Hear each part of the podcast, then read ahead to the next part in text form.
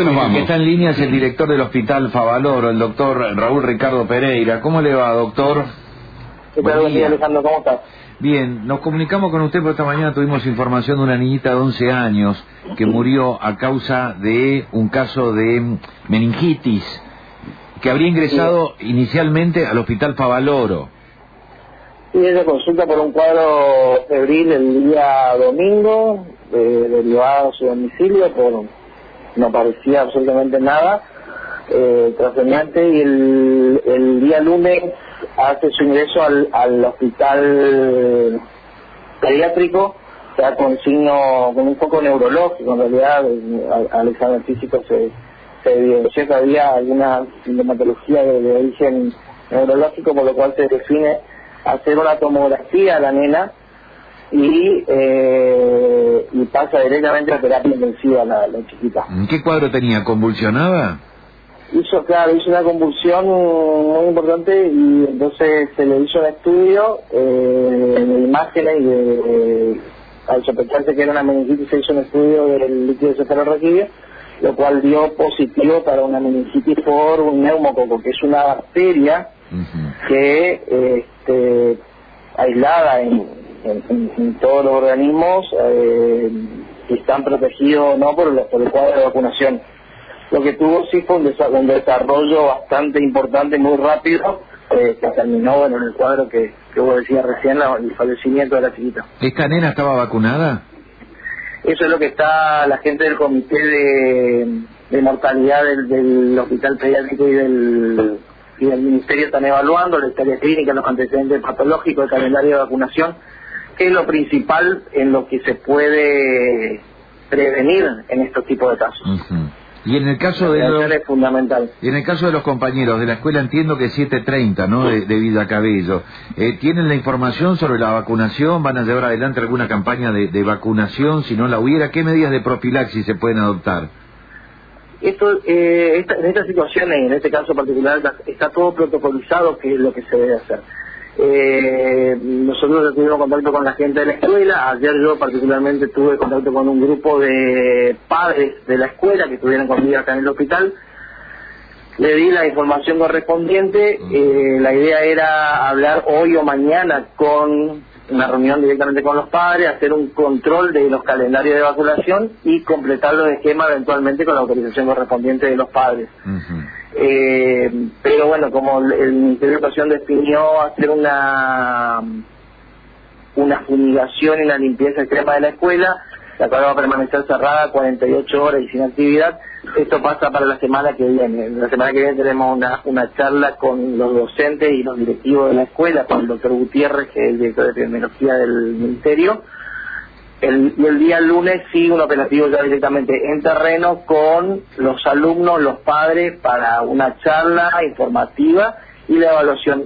Porque en este caso lo único que tenemos que hacer es, es- la prevención a través del control del calendario de vacunación. ¿La limpieza de la escuela es aconsejable o digo, es algo para darle tranquilidad a los padres? Porque me dice un epidemiólogo, en este caso no sería necesaria la limpieza a fondo o fumigación de la, de la escuela. No, fue una, una, una determinación, no está, no está entre la entre la li- las líneas a seguir en el protocolo, pero bueno, fue una determinación del Consejo de Educación, eh, obviamente que, que se hizo y bueno, eh, hay que es un ámbito en el que nosotros no, no, no estamos ahí directamente, fue una, una bajada de línea directa de la educación. Eh, Pero, Raúl, eh, Raúl, el neumococo es una de las variedades de bacterias, a ver si me expreso bien, de las bacterias. La otra creo que es el meningococo, que causan eh, este tipo de enfermedades.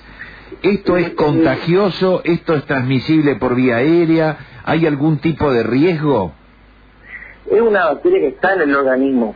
Lo que pasa es que con el, con el tema, el organismo puede estar en el organismo sano y el organismo enfermo. Digamos. Som- Somos, podemos ser portadores. Lo que pasa es que al estar vacunado no eh, no se desarrolla la, la enfermedad. Una sinusitis, una otitis, en, el menor de los casos, y puede llevar a cuadros más serios como una meningitis en el peor de los casos que tuvo esta nena. Por eso la evaluación eh, tan minuciosa de sus antecedentes patológicos si hubiera, de su calendario de vacunación si hubiera, eh, hay que determinar la, la, la resistencia o la multiresistencia que tenga que tenga el germen, porque hay, hay distintos tipos de, de- de- de gérmenes, pues, bacterias que son más o menos resistentes, lo cual también te puede hacer que el cuadro se desarrolle mucho más rápido de lo que de lo que debería, que como fue en este caso, que en cuestión de horas la teníamos, ya teníamos el diagnóstico, el diagnóstico y el desenlace eh, totalmente cerrado. Sí, nos decían que prácticamente fue eh, una meningitis fulminante, porque no suele darse en, en casos semejantes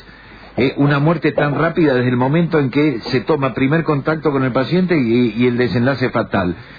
Ustedes es, es, bastante atípico la situación. Y entre y te, te cuento siempre paréntesis el, el, la, uno de los padres con los que yo estuve charlando ayer eh, resultó ser porque eso fue quien se identificó conmigo la compañerita de banco del, de la nena con la cual ella la hizo por, eh, su evaluación por parte privada, está, con el calendario de vacunación completo, no tiene sintomatología febril, que es el primer signo de alarma que tenemos que tener en cuenta sobre todo en este, en este contexto de, lo que ya sucedió.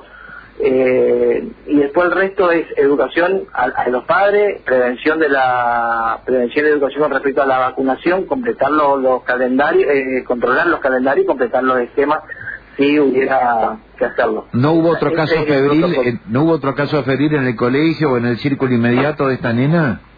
Eh, hasta lo que yo sé, no. no Yo tuve contacto con los directivos de la escuela hasta esta mañana temprano.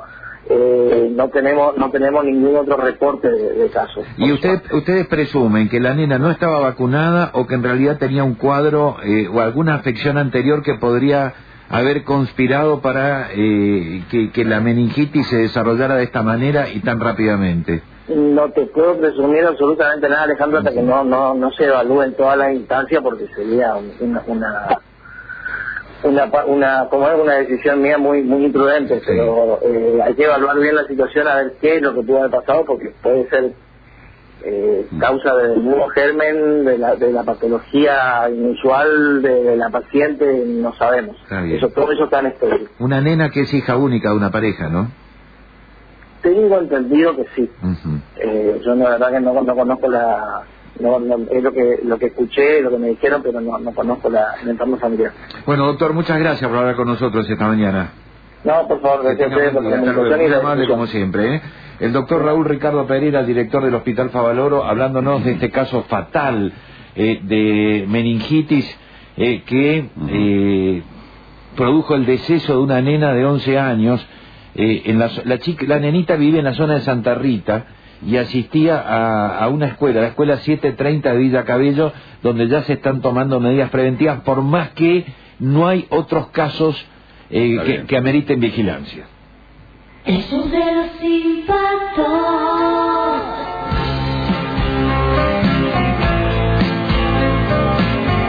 Recién hace un rato escuchaste lo nuevo de Charlie García. Ahora lo nuevo de David Lebón.